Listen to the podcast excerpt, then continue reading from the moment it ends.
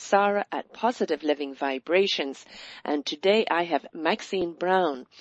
And we're going to be talking about going from roses to thorns, overcoming domestic abuse. Domestic abuse is something that has been around for a very long, long time. And really it's only in the last, hmm, maybe 50, 60 years, or even maybe not even that long, that we've actually looked at spousal abuse as abuse. Um, it used to be once they put that ring on your finger, they owned you and they could do anything to you or with you. Those times have changed, folks, and if you're in an abusive relationship, please listen to this show today because we can help you overcome. Maxine Brown is the author of Years of Tears. She has dedicated her life to increasing understanding of domestic violence and how to enjoy healthy relationships. In her workshop, she tells stories of abuse and recovery that will inspire you to press that you know, to erase the past and uh, embrace your present circumstances to create the life that you want for you and your family. She went from one husband who was a drug dealer to marrying a minister thinking that now she was safe. Little did she know, and it became a 10 year journey that was pure hell. But because of this journey, today you can benefit from her experience and hopefully stop that cycle before it even starts. So without any further ado, let's bring on Maxine. Hello Maxine, how are you today? I'm great. How are you? I'm doing fabulously. So, from a crack head or a drug dealer to a minister. Uh, you probably thought that you had it made. You know, I really did. I uh, I I couldn't even believe how lucky I was. Uh, I was I was thinking I was going to be marrying this wonderful person, and he made these incredible promises to me. He said that we were going to be a wonderful, happy family, and I had been a single mom with two kids struggling to make it. So this sounded like wow, this this is the answer to my prayers, mm-hmm. right? Yeah. But it didn't turn out that mm-hmm. way. Well, how about we start with the first husband? Because clearly okay. you repeated a pattern without knowing it. So, you know, what was the first husband like and, you know, where was he abusive? Um, he he was just like he was just like my dad. You know how they mm-hmm. say you marry your yes, dad? Yes, I well, did. he was he was just like my dad. And um he little by little uh, he thought he could make some easy money uh, selling drugs. So he wasn't a drug user at the beginning, but you know when you uh, start messing around with something, sometimes it's like standing on the edge of a muddy, slippery bank, and then you fall in. Mm-hmm. So uh, little by little, he began to be addicted to his own product, and uh, he was um, using cocaine. And then he started freebasing, and then there were the women, mm-hmm. and it was a big mess. Uh, he was volatile, he was violent, and it was terrifying. And so after I stayed for six years, and it just got worse and worse and worse, and then I thought, uh, this is crazy, I've got to get out of here. And uh, so I, I left that relationship. And I was alone for um, five years, six years before I met the next person. So this was a repeating pattern for me. I mm-hmm. uh, even before then, I had picked abusive men, you know, over and over and over again, and so that's why I didn't date in mm-hmm. between my husband one and husband two because I just knew I wouldn't have a good judgment and I would I would make a mistake again. Did you at then, that time put it uh, you know the fact that it was your father that this was a pattern you know behavior learned? I didn't uh I did notice the similarities between my first husband and my dad. He wasn't violent, but he had a lot of other uh, similar personality characteristics. Um, but I didn't realize that I needed to change myself really. Mm-hmm. I just thought, oh look, I married my dad. I didn't mm-hmm. notice that part, mm-hmm. but I didn't realize I needed to really work on myself around that whole issue of the relationship I had with my father. Right. Um, which I did. I did need to work on that, but mm-hmm. I didn't realize it at the time. And I just thought, well, if I met the, ni- the next person, if I m- meet a nice person, it'll all be okay. You know, because I kept, I was convinced it was the person I had chosen to marry that was the problem. Yeah. Right? So then through my job, I met uh, John, and um, he turned out he was a minister. Mm-hmm. And I, he was from the same background I was, the same kind of a church I was from, and so he spoke my language, and I thought, wow, this is really cool. Mm-hmm. And um, I hadn't dated, and then I wrote him a letter, and I said, you know, I think now if someone asked me out to dinner, I'm ready to go on a date with somebody. I could go out to dinner with somebody now. And he sent me an 18 page marriage proposal by Federal Express that arrived the next day. now, now that's that's crazy, right? I mean, here we were- overkill. we were like casual acquaintances. We were we were writing letters to each other, but it, we weren't dating in any sense of the word.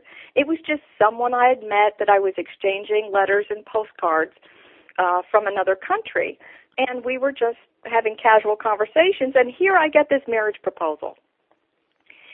Well, he spoke my language in the marriage proposal, and he said, "You are my missing rib." Uh-huh.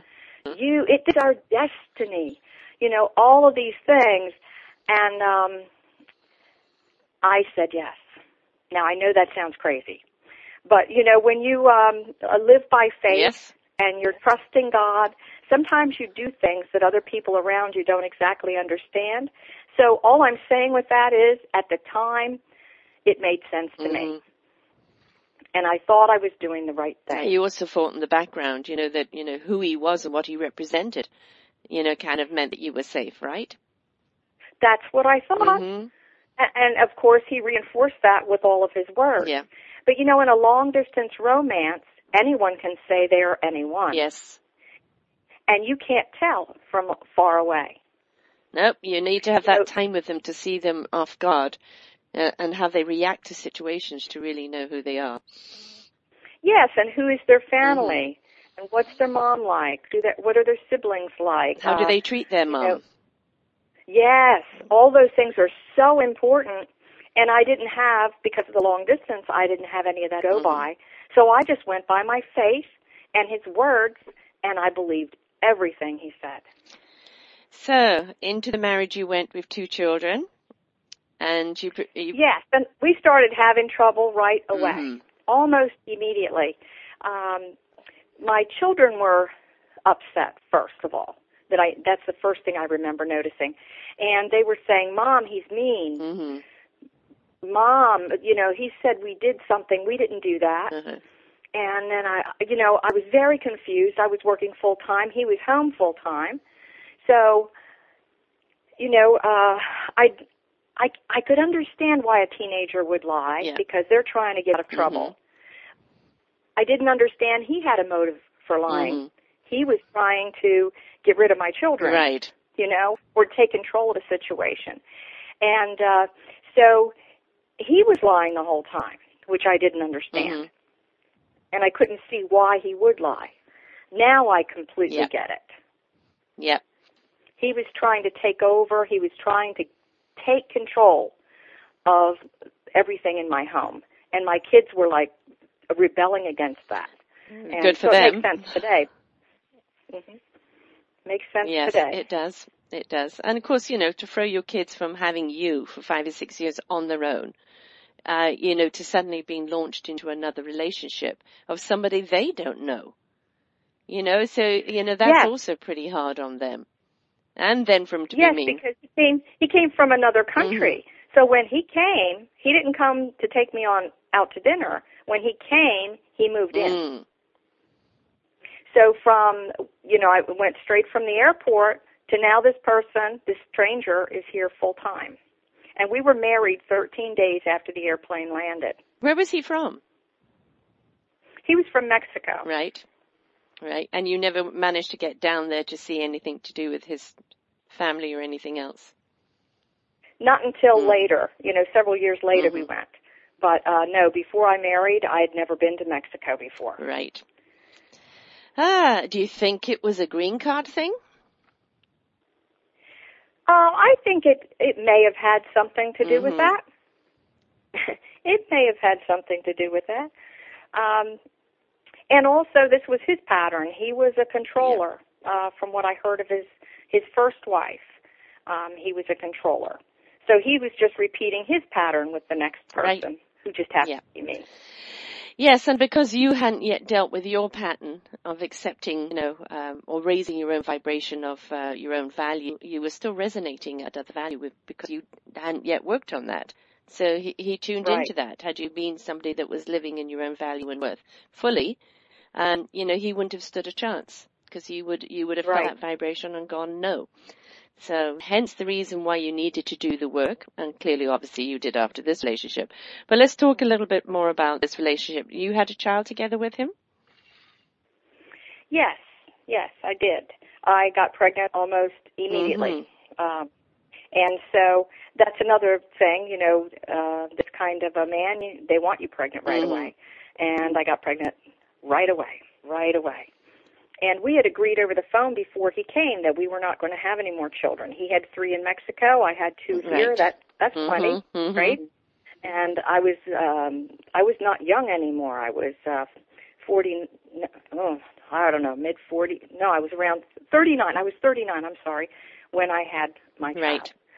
So um I wasn't I was thinking I was halfway done raising kids. I didn't want to start all over yes. again. But anyway, we did. Right, and it's never the child's fault. They're always a gift no matter how they come to us. Yes. Yes, she's lovely. That's good. And so hard for her, obviously, to know the history of her father. And, you know, hard for the other children to know that their father is the way he was. You know, for, for kids, it's, we get the, the abuse, but the kids get the neglect or, you know, the, the, the tenery of the, of the, you know, that abuse. It's, it's hard on them because they've been taught to love their parents no matter what. And, uh, but here they see the parent being abusive. And, you know, they, and it's hard for them because they're conflicted. Should I love them or should I hate them? You know, is it wrong for me to hate them? Um, you know, how do I stand up to them or do I deserve this abuse? I mean, you're going through that as a, as the mother, but then these poor kids have to go through this as well. And so they're not there to help you because you're not there to help them because nobody really knows the cycle, you know, you don't know how to break your cycle. So how, you know, you went on for, well, you, as you told me earlier that, um, uh, the abuse then started on one of your daughters. Yes, uh, he little by little was uh, trying to control them, and one of my daughters was a very strong-willed child, and uh, she did not. She was refusing to be controlled. There was no way she was going to let this man win. So she would fight back, hmm and so he would get more and more stern and more and more cruel, and uh, so then he resorted to um, beating her Mm. uh, with a, a piece of wood and he, he would make her get down on uh, her hands and knees, and then he would make all the family stand and watch while he would hit her. Now she said uh, that um, she said I always knew it was not about me. I always knew it was about you. He was like saying, "Look what I can Yeah. do. You can't stop me. There's nothing you can do to stop me. I can do anything I want." And by the time he started beating my child, I had no voice. hmm Um, I had been silenced. No one asked my permission or opinion on anything.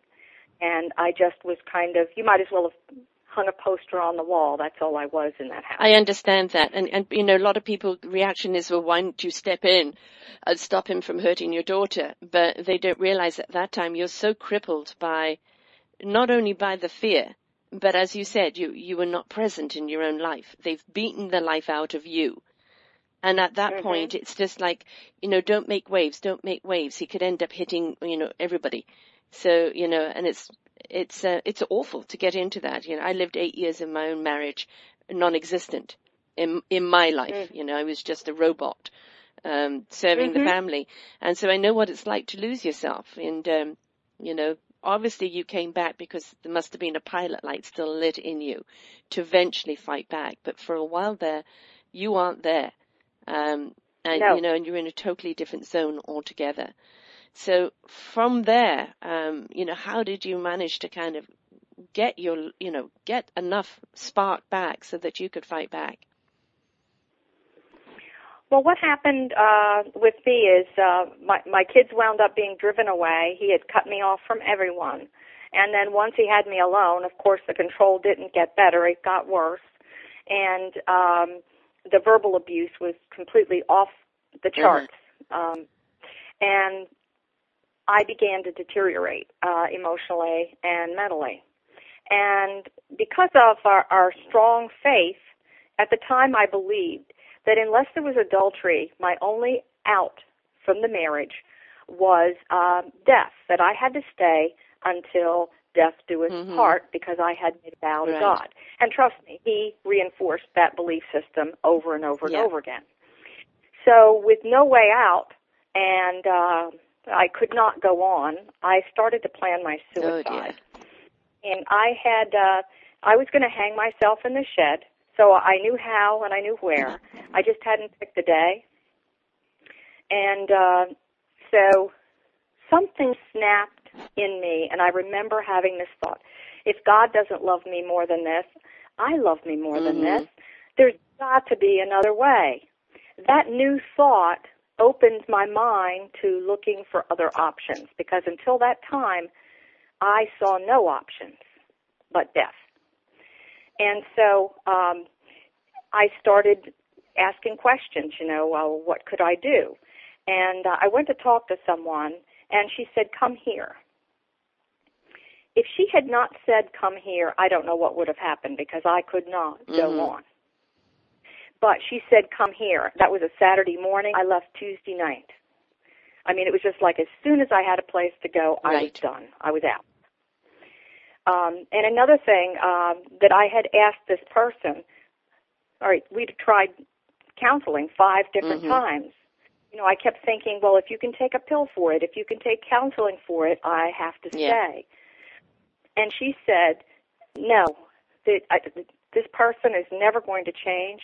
This is the way they are.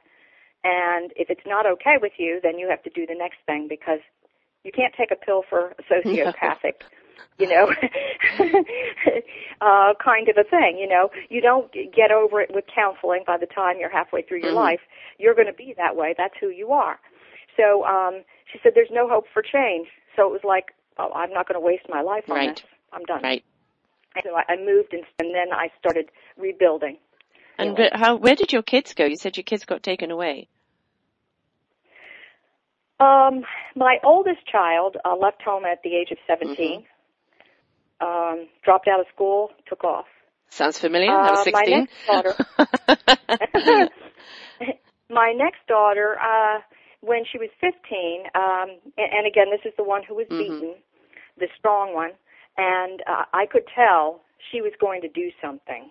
And I was afraid if I left her in that house, I couldn't control him and I couldn't stop him, and I couldn't stop her, and she was going to make a mistake that would cross some kind of a line that she would destroy Yeah. her life. So I moved her out to stay with my mom, and that worked for a year. And then she snuck out the window, stole a car, took off for Florida. I mean, a whole mess. And my mother said, "I'm too old for this. I I can't do Mhm. this." And then there was no other option. She couldn't come back Right. home, so she went into foster care, and she finished high school out in foster care. So that's what happened with her. So those are my two older children were then gone. And once they left the house, he made it impossible for me to talk to them or see them. I rarely saw Mhm. them or spoke to them after they left home. And then I had the one child. And so we left when she was 10. Right.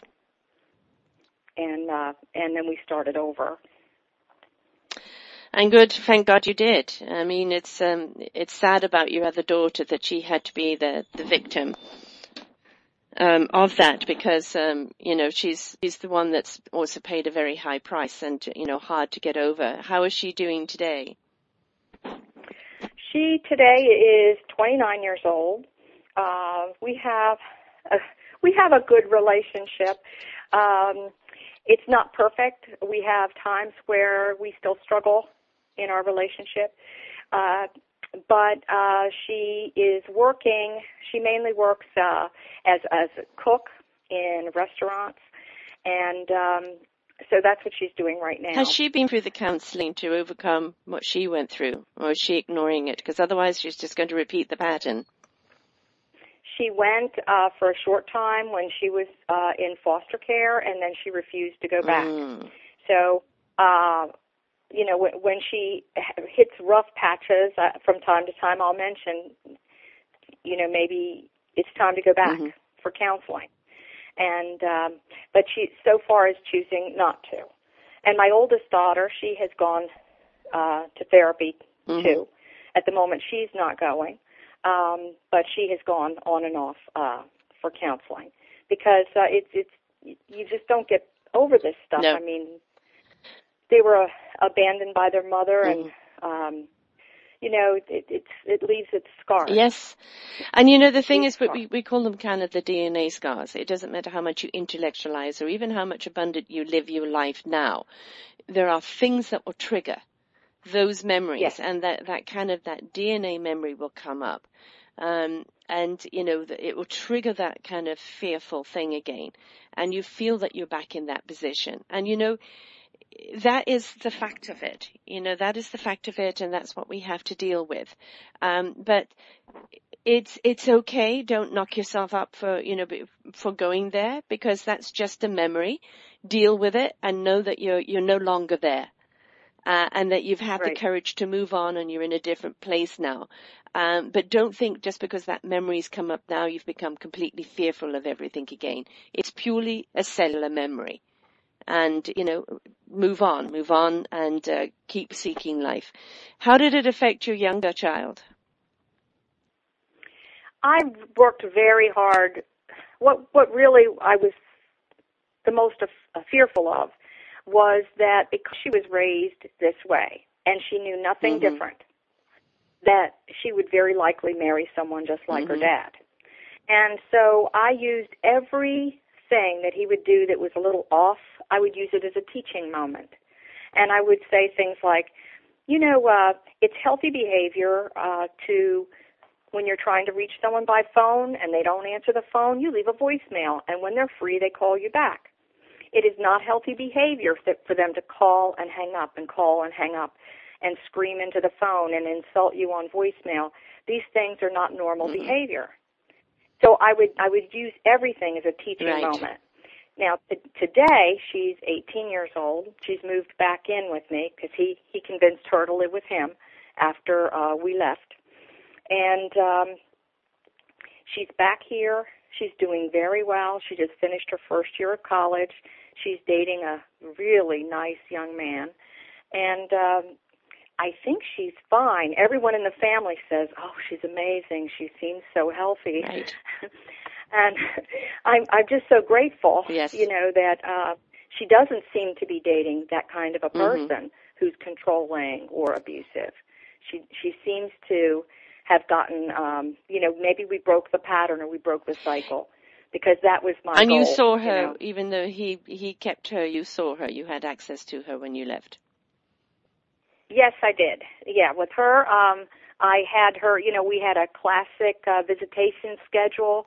You know, alternating Mhm. weekends and alternating holidays, and even though he had her during the school year, I would have her one week on, one week off all summer, and we maintained that schedule up until uh, she graduated. so what she did get she From- she managed to see a different life with you and you being a different person so when she did go back to him she knew that what his behavior was was not right because she had a chance to you know know you up until the time that you left and know you now you know and who you really were and had that chance to Yeah. see that i mean that's actually you know my own kids when they actually i was waiting for my youngest to be old enough and then my son just came in one day and said, Mum, I can't stand to see you so alone. You don't need to put up with this anymore. Uh, divorce him. And I said, but I'm waiting for, you know, Tasha, my youngest, to be um, old enough. And he said, and she just came in, I think she was 11. She said, oh, forget that. We don't need him. We're all perfectly all right. you know, doing this. We'll support each other. We'll be there for each other. And, and I started the process. But when I asked for, for a divorce, he won't go. So we separated, but he still lived in the house. Came and went as he as he wanted to, you know, saw his girlfriend and everything else, but he didn't want to let go.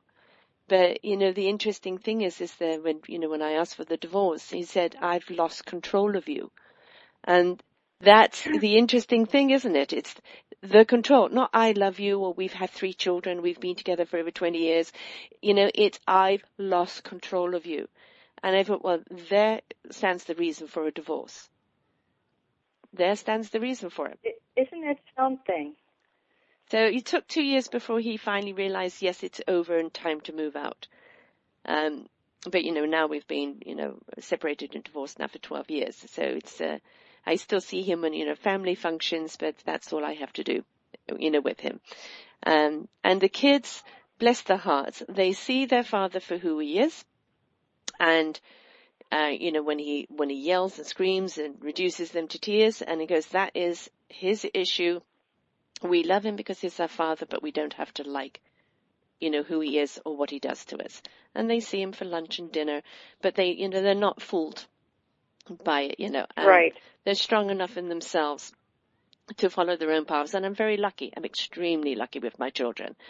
Though my son did go for a little bit of a verbal abusiveness with, as women around him for a while. And that mm-hmm. was the one thing he hated about his father, but he started doing it. And then till it kind of got that bit older, really stepped back and started realizing what he was doing.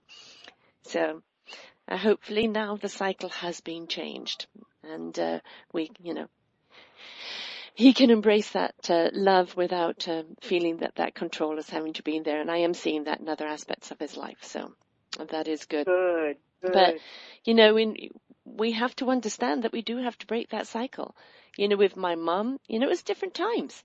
Um, you know, she said yeah. she couldn't leave because if she left, she wouldn't be able to take the children. There was no support for women that left with their kids. There was no, you know, financial support or anything else. And him being the bread earner could just come and take the kids back from her and she would have had nothing. So, you know, she stayed because she had nowhere else to go.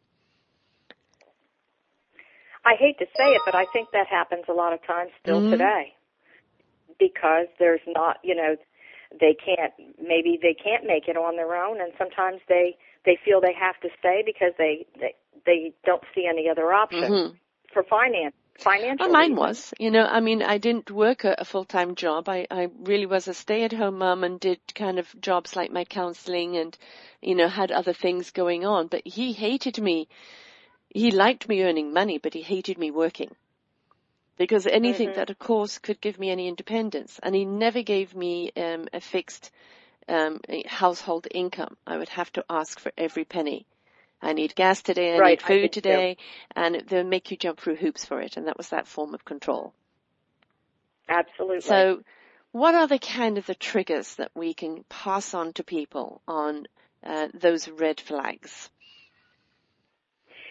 I think um, one of the very first things that you're going to see is very often these guys come with a whirlwind romance. Mm-hmm. It's a very classic first red flag. It, you're going to feel rushed to make a, a committed, you know, relationship with this person. Um, sometimes they've only been on two dates with you, and they they're starting to talk about marriage. It's very fast, very romantic. Sweeping you off your feet. Um, yeah. Absolutely, because then you stop thinking. Yes. Once you stop thinking, then uh, you stop questioning your their motives. You you stop questioning. You stop things. listening to your gut. Um, right. They they take control of your heart. Um, so another thing that shows up almost right away is they start talking about your friends. Mm. They don't like your friends. Mm-hmm. This friend or that friend, or I don't like you to hang out with so and so. Maybe they don't like your mom or your sister. So they're going to start to talk bad about your friends and family. And this is a classic thing because one by one, they're going to try and eliminate everyone from your life. They want all of yeah. you for themselves. Yeah. And so when you see that pattern, excessive jealousy, or they hate your friends, or they hate your your family, that's a red flag right away. Mm-hmm. Danger. Yes. You know, slow down.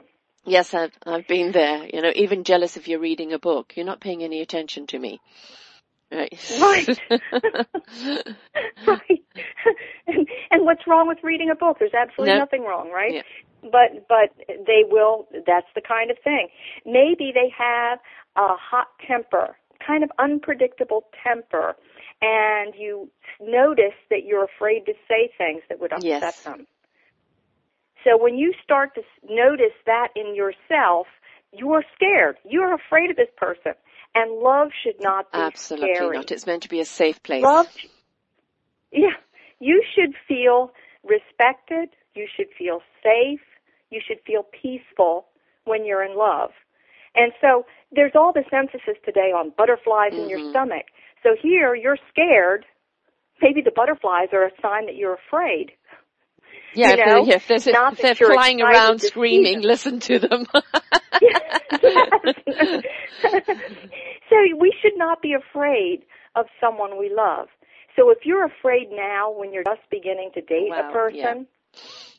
it's only going to get worse Mhm. later. He's on his best behavior Yeah, right God, now. Imagine if you're afraid now. yes. Right?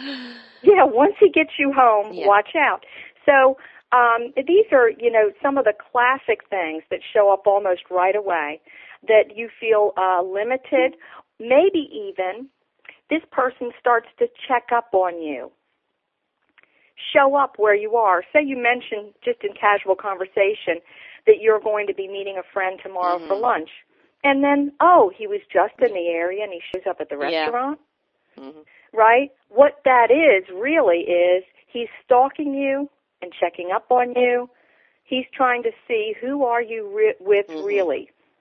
So there's no trust. So trust that's a there. warning So sign. if there's no trust, there can't be love, right? Right. And Yeah. So that's a classic red Mhm. sign um, that something is wrong. So is, does he check your phone? Does he grab your phone out of your hand and see whose numbers are in there? That's way, you know, uh, he's crossed the boundary. So these are the things that you want to just notice. Um, does he talk about hurting other people? mhm. How he used to hurt this person, or he he likes to hurt people. That's he's a violent person. yeah, and you can tell the Right, way that's somebody it. treats an animal. Absolutely, that will give you a huge indication of how they're going to treat other people. Mhm. Yes. How so? So an animal is someone is is, is something that's weaker.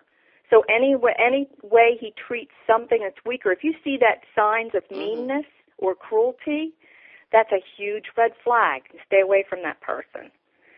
So these are kind of some of the things you just want to notice. If you see any of these things, this is not a good thing. He's probably going to be abusive. And also, ladies, please understand this, and gentlemen too, because we're talking from a woman's perspective, but there are many men that get abused by women as well. So this is abuse across the board. Both sexes are going to Mhm. do it, and you know, a domineering woman um, that is aggressive can be sometimes far more scary than a man. You know, um, so you know, if this is for anybody in abuse, but please understand this: if they take a hand to you or if they browbeat you, like, you know, verbally abuse you to such a point that you have broken down into a pulp, this person, it doesn't matter how much they say they, how sorry they are, how much they love you, how many flowers they buy you, how much they beautifully make love to you, they will repeat it. They do it once, they will repeat it again. So please, if it happens just once, walk out that door. Get the hell away from them. Absolutely. Absolutely. yeah. Why would we tolerate someone insulting Mhm. us and calling us names? I mean, that's not uh that's not good behavior. I mean, if we wouldn't want friends to talk to us like that, we sure wouldn't want this person who says they love us to talk to us Mhm. like that. And you know, think of your kids. They're watching this behavior. This is what they're learning. They're, they're thinking that this is okay. You married into abusive relationships because you saw some abuse from your father to your mother. And you thought it's, you know, morally or inte- intellectually you know it's wrong, but subconsciously your beliefs, because it carried on and kept happening, you believed that that was okay. And so subconsciously Mhm. you invited it. Uh, you know, in my relationship with, with my ex, I had to take responsibility that I allowed the browbeating. I allowed this verbal degrading and abuse. And when I said no more and stood up and said no more and would not accept it anymore, the frustration from him is that I was not responding um, like I used to. I wasn't curled up in a corner somewhere. You know, I was standing tall and facing him. What I used to say to him is, if you have an argument, take it up with your mirror. That's the only one that's interested. Uh, and, you know, it, it took uh, some time because it took some time for me to find that courage.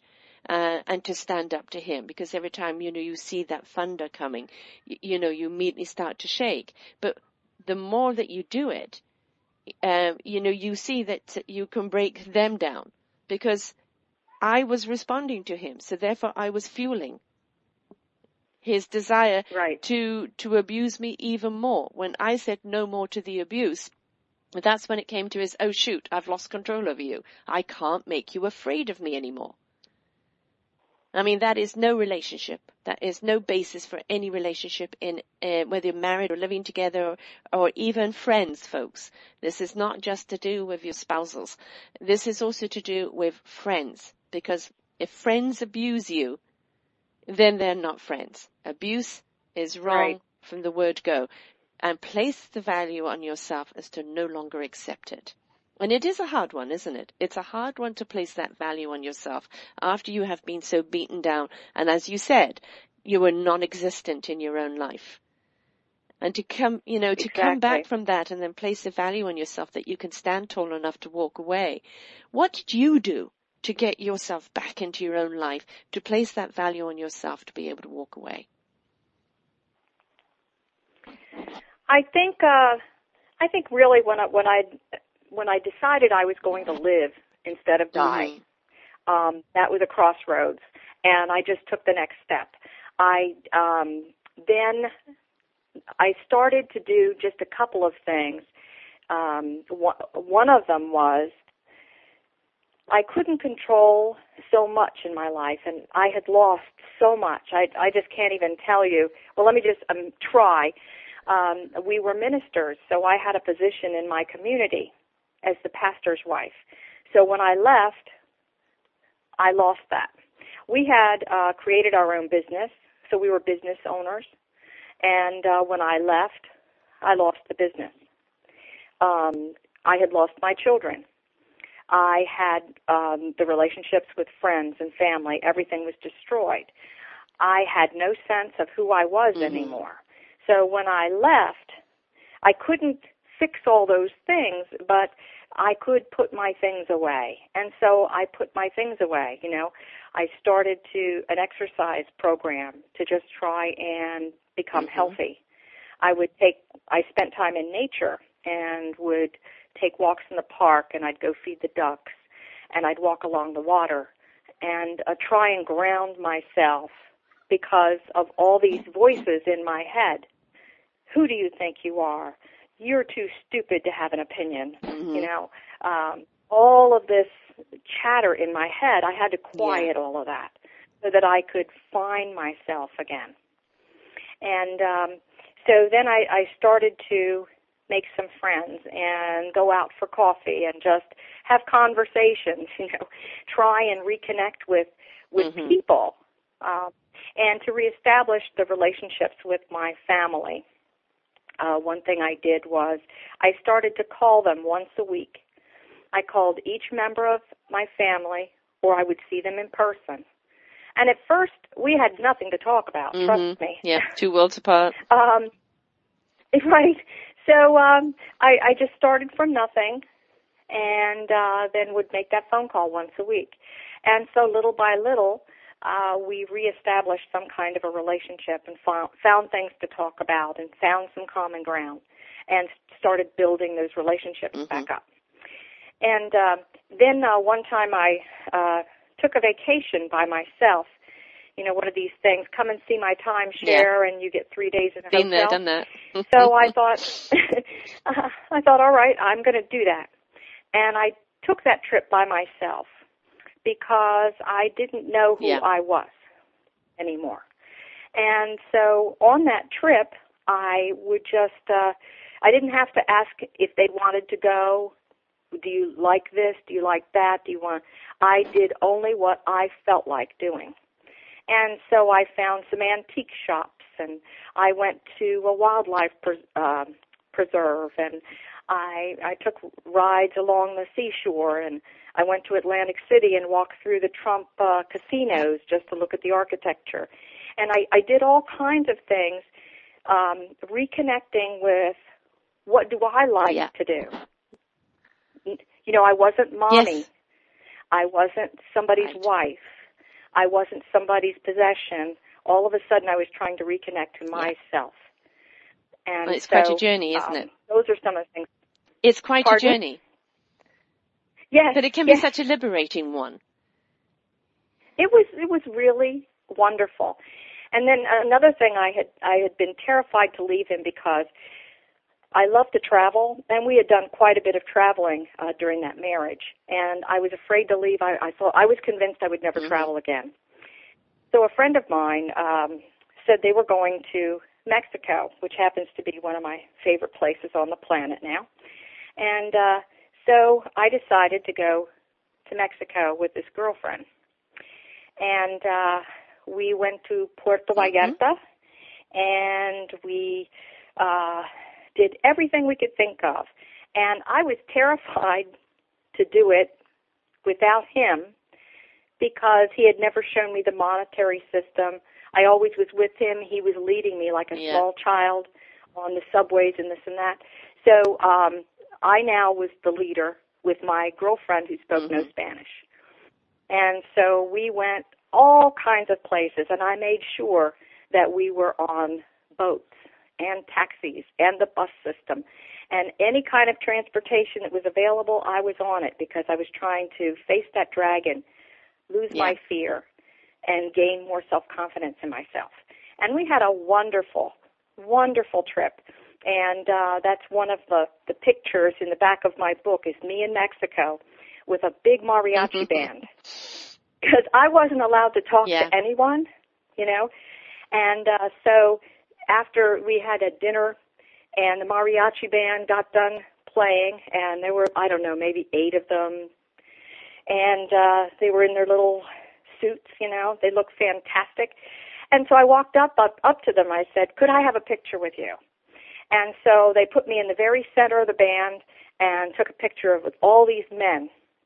Something that would have been so impossible You should have sent it to him. if I had still been in this. well, it's it's in the very back of my book. Is that picture? That picture to me is my declaration of Mhm. independence. I took my life Yes. back. I took my life back because I had completely Yes. lost it, and it was a journey, but it has it has been a good one. And I think I'm a stronger person than I've ever been before. I have more self confidence, even though I still battle with my little demons. hmm demons in my head, but uh, I still have more self confidence than I've ever had before, and um, and I'm I'm loving life. And that's what it's all about. Um, you know, the thing is, is that you're not going to be the person you used to be, and you don't want to be, because that person is what No. got you into trouble in the first place. Um, you know, for me, when I when I uh, got separated, I had five and a half years before I went into another relationship, um, and that five and a half years was exploratory. You know, I went on a cruise just for a week up to Alaska, but it was the first holiday I had had where it was just me, just me worrying about me. And, you know, I could just, all I had to do was, what am I going to wear tonight, tonight for dinner? You know, and I didn't have to pick a restaurant. I didn't have to drive anywhere. I didn't have to orchestrate anything. Cause you know, when you go with a family, you're, you know, you're managing director, you're everything. Cause you're, in, uh, well, Mhm. I was always in charge of everything because he left it always up to me to handle. Um, so it was so nice just to go into a holiday that I could, you know, read when I wanted to, talk to people when I wanted to, do what I wanted to do. And that was the first time in 23 and a half years that I'd had that luxury because before I married, I traveled extensively on my own and, you know, really, really did live. Um, so it was, I could never go back to who I was. I'll never be that complete free spirit like I used to be because you can't be. You know, there's too much that's gone under the bridge, so to speak. But um, you do find a different person, a, you know, a different spirit within you. Um, and it's a little calmer, it's a little wiser, it's a little deeper, and it's uh, a little um, less uh, spontaneous, maybe. Maybe we do think about things a little bit before we do kind of action on them. But it's a it's a nice place to be, isn't it? When you when you're yes, there embracing is. your own self again, and it's um, and you're not beholden to anyone. You're living for right. your life. And, you know, with you being full now and you being a, you know, whole person, you're so much more abundant for everybody else around you. So, you know, for a woman who's coming out of this and maybe your children are being looked after by other people, you have to look upon that as healing time for you because you're still no good to your children broken. Find that time to heal and then you'll come back to your kids as this whole person and then you can start healing them but you can't heal them if you're broken as well. I think it's so important that if you've had a nasty breakup, don't date yeah, anyone. no rebounds, please. I've heard, oh, I've heard so many people tell me. I said, "How long ago did you uh, leave this person?" Two months, and now I'm dating, and I'm like, "What are you yeah. doing?"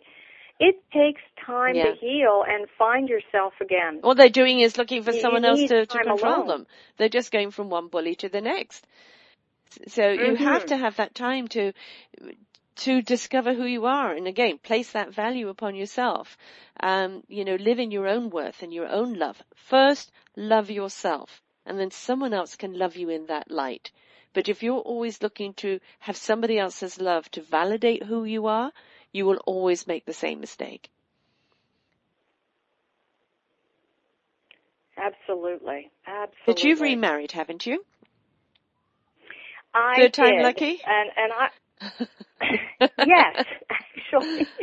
actually he is such a wonderful man. He, he's a family man. He's he's so gentle and so kind.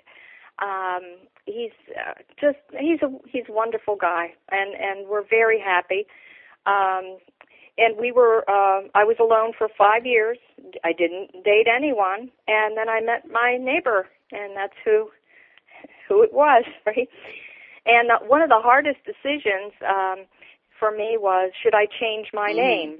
Because um I had been erased as a person. I had lost my identity and I had this desperation inside of myself that when I got my divorce that I wanted my maiden name back, right? I had to have my own name because I was fighting for my identity. And then here I was I was going to marry and was I going to change my name? And that was a really really big decision mm-hmm. for me. And I was flopped for 6 months, you know, back and forth and back and forth but I decided in the end to go ahead and, and do it because it seems to me, you know, marriage is one of those propositions you, you either do it 100% or mm-hmm. don't bother. So, uh, I did it 100%. And how long have you been married now? Uh, we've been married just over a year. And we did live together a year before we got married. And he asked me to marry him, uh, uh, right away, but I, I couldn't, I was just yeah. terrified. I, I was terrified. I, I, it took me a while to warm up to the idea. And so I thought, okay, well, let's let's just see. I kept waiting for the crazy to come out. you know, I thought, I thought I'm not in any hurry to make anything formal. Let's just see, you know, who you really are. And of course, there was no crazy.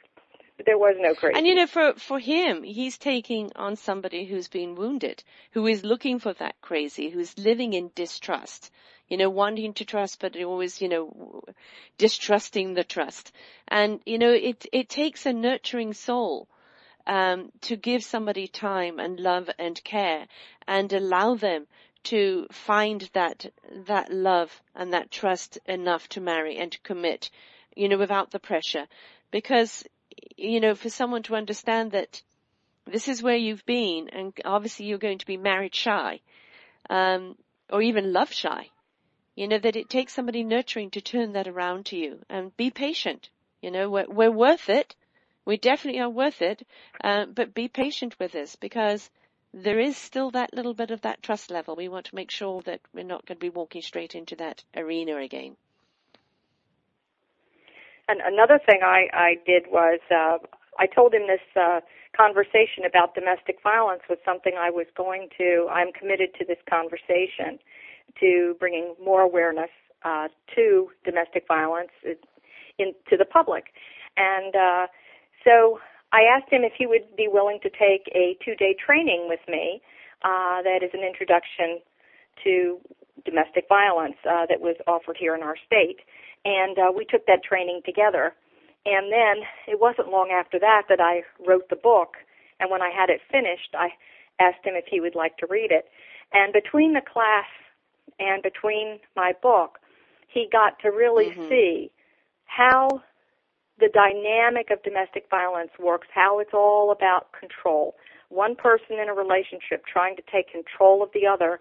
Then he started to understand why I would be alarmed about this or why I would misunderstand that right yeah. in our just our yeah. normal daily interaction with each other because then he could see oh this is what yes. she thought she yeah. thought and then it all started to make sense for him um so i i'm very lucky in that he said he he uh is happy to go on this journey with me um to teach other people about domestic violence That's and really so wonderful uh, he's Yes, he's he's incredible, and he's my roadie, and we we get, he he's he's so supportive. He's he's and the kids get on well with really him. Really appreciate him. Yes. Finally, they can actually. And that was another thing I did. I I had I screened him. I'd never done anything like this before, but I no longer trusted right. myself. So he hadn't even asked me out yet, but I could tell he was starting to come around, and I thought, uh oh, this man is interested in me.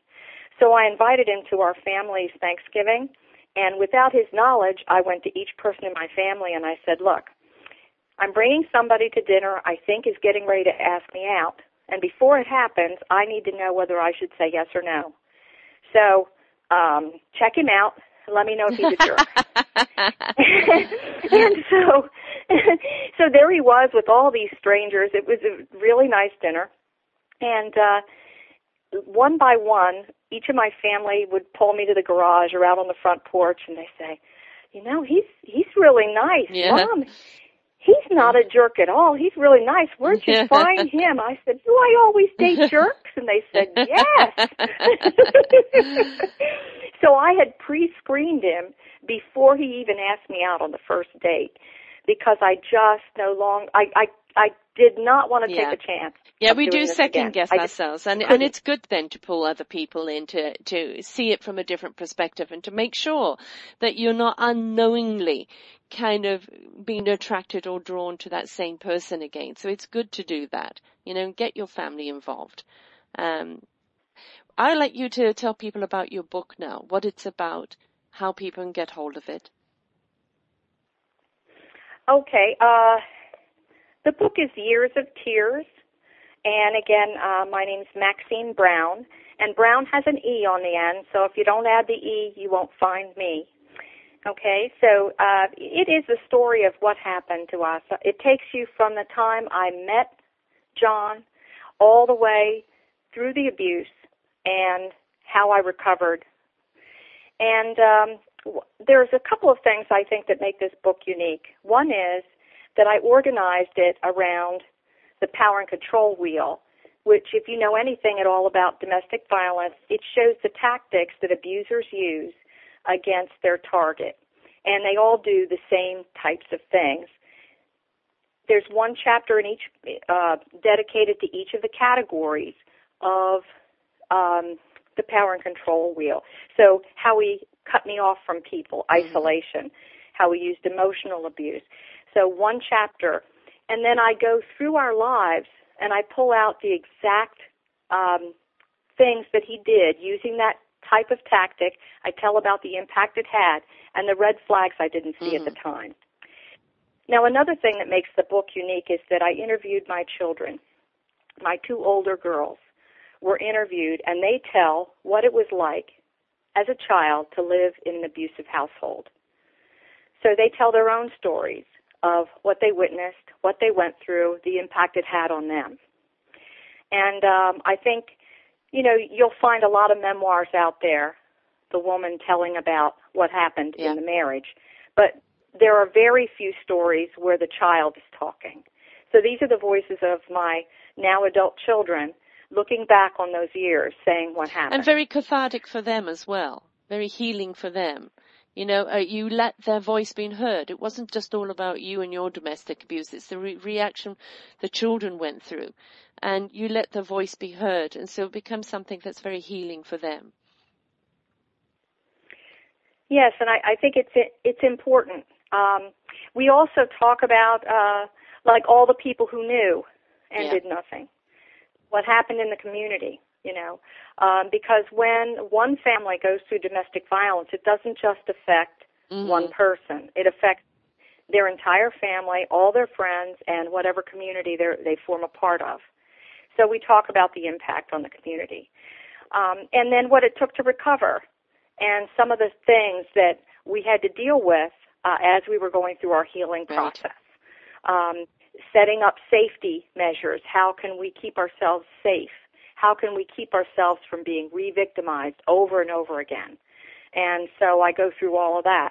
So I think there's a lot of information for uh, someone who's going through it, or maybe if you have a sister yeah. or a cousin or a coworker who's going through it, you will get into the world of an abuse victim by reading this book, and you'll, it'll help you understand why is this person making the decisions they're making? Because when you're looking at it from the outside, none but of it also helping sense. how to approach them and how to help them, because very often they're in their own denial. Yeah. So this is a, a, way of being able to help other people. So we're running out of time here, sweetheart. So please, can you let everybody know how they can get the book? Um, it will be in the storefront on plv-radio.com, but also how people can get hold of you and um, a quick synopsis of the programs you're doing, because we are running out of time here. Okay. Uh, the book is available on Amazon, and there's a Kindle version. Um, so it's uh, Years of Tears, Maxine Browne on Amazon, and also in the UK, it's a, there's a Kindle version. And um, I offer uh, classes and workshops on the dynamics of domestic violence, of why a woman stays in an abusive relationship, and and that kind of thing. So I'm happy to uh, talk to your organization anytime you'd like, and you can reach me at Maxine Browne at dv domestic violence dv recovery dot com. And that will all be on the site again um, under her bio. And uh, I think this is an enormous topic. Um, I'd like to have you back again on a roundtable forum um, because this is a topic that um, really we cannot brush it under the rug, folks. We can't ignore it. Um, if you hear your neighbors or anybody else doing this, sometimes the abuser has no idea they're being abused. Sometimes the even abusee, the bully, uh, doesn't really realize they're abusing because it's a pattern that they're repeating. Dad did it, they're going to do it. Um, and they don't realize it's wrong. And it's up to us to kind of intervene and uh, re-educate and for definitely to say to people, no, this is not the definition of you. You have every living right to stand up and say, no, I will not take this and respect and love me in the light that I love and respect myself. So thank you so much for coming on today, Maxine. This has been absolutely wonderful. And um, I thank you for this very, very, for your courage for taking this journey and then turning it around, being able to teach other people so they don't have to go through it themselves. Yes, thank you so much for having me on the show, and I look Wonderful. forward to coming back thank again. Thank you so much. Ciao.